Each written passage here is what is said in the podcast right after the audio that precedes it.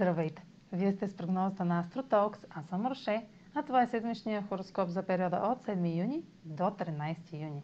Ще започнем с общите влияния за седмицата, след което ще разкажа как ще се отразят те на вашия асцендент и вашия зодиакален знак.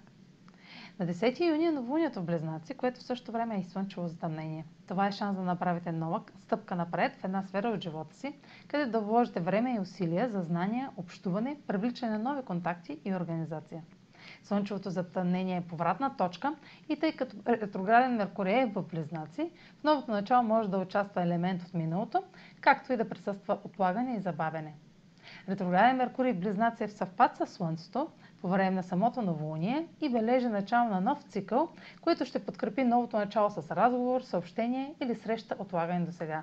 Позната информация или документ може да изкочи тъкмо на време, докато обсъждате важно решение. Предложенията ще ви звучат объркващо, ако сте пренебрегвали фактите до сега. Новините ще ви върнат към забравена тема, която е дошло време да изговорите и може да изиграе важна роля в стартирането на вашите начинания. Тази и другата седмица са под влиянието на Сатурн във Водолей в квадрат с Уран в Телец. Сатурн е ретрограден, което сочи ревизия на свършеното до сега, равносметка кое действа и кое не, и добавяне на допълнителни усилия за материализиране на целите. Решенията взети сега ще са спешни, неотложни и притискащи. Сатурн в квадрата с Уран ще създаде сблъсък между вашата убеденост и решимост какво е редно да се направи и вашата иновативност какво трябва да се промени, за да се постигне целта. А сега чуете как ще се отразят тези влияния на вашия асцендент и вашия зодиакален знак. Седмична прогноза за асцендент Телец и за зодия Телец. Новолунието в Близнаци попада във вашата сфера на личните ресурси и представя отложено стартиране, нов документ или официално споразумение, включващо наличните ресурси и спечелените доходи. Също вероятно е да правите корекции около това как обсъждате професионалните си ценности или да направите избор кои цели поддържат вашата сигурност и публичен имидж. Сатурн във Водолей в квадрат с Уран в Телец ще диктува новото начало, като тества вашата устойчивост на правилата, установени в професионалната сфера.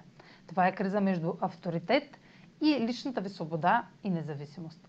Промяна, включваща вашата самоличност, връзки или жизнен път, ще бъде отново оспорена от кариерни ограничения или натиск. Може да се мъчите да помирите възникващото ви аз с новите правила. В някои случаи приключване или ревизия на позицията или статуса ви може да предизвикате и смущение. Помислете как напрежението между финансите и професионалния път може да доведат до нов бъдещ проект. Това влияние ще продължи до декември 2021, така че му обърнете внимание сега. Това е за тази седмица. Може да последвате канала ми в YouTube, за да не пропускате видеята, които правя, както да ме слушате в Spotify, в Instagram, в Facebook, а за онлайн консултации с мен може да посетите сайта astrotalks.online, където ще намерите услугите, които предлагам, както и контакти за връзка с мен. Чао! Успешен ден!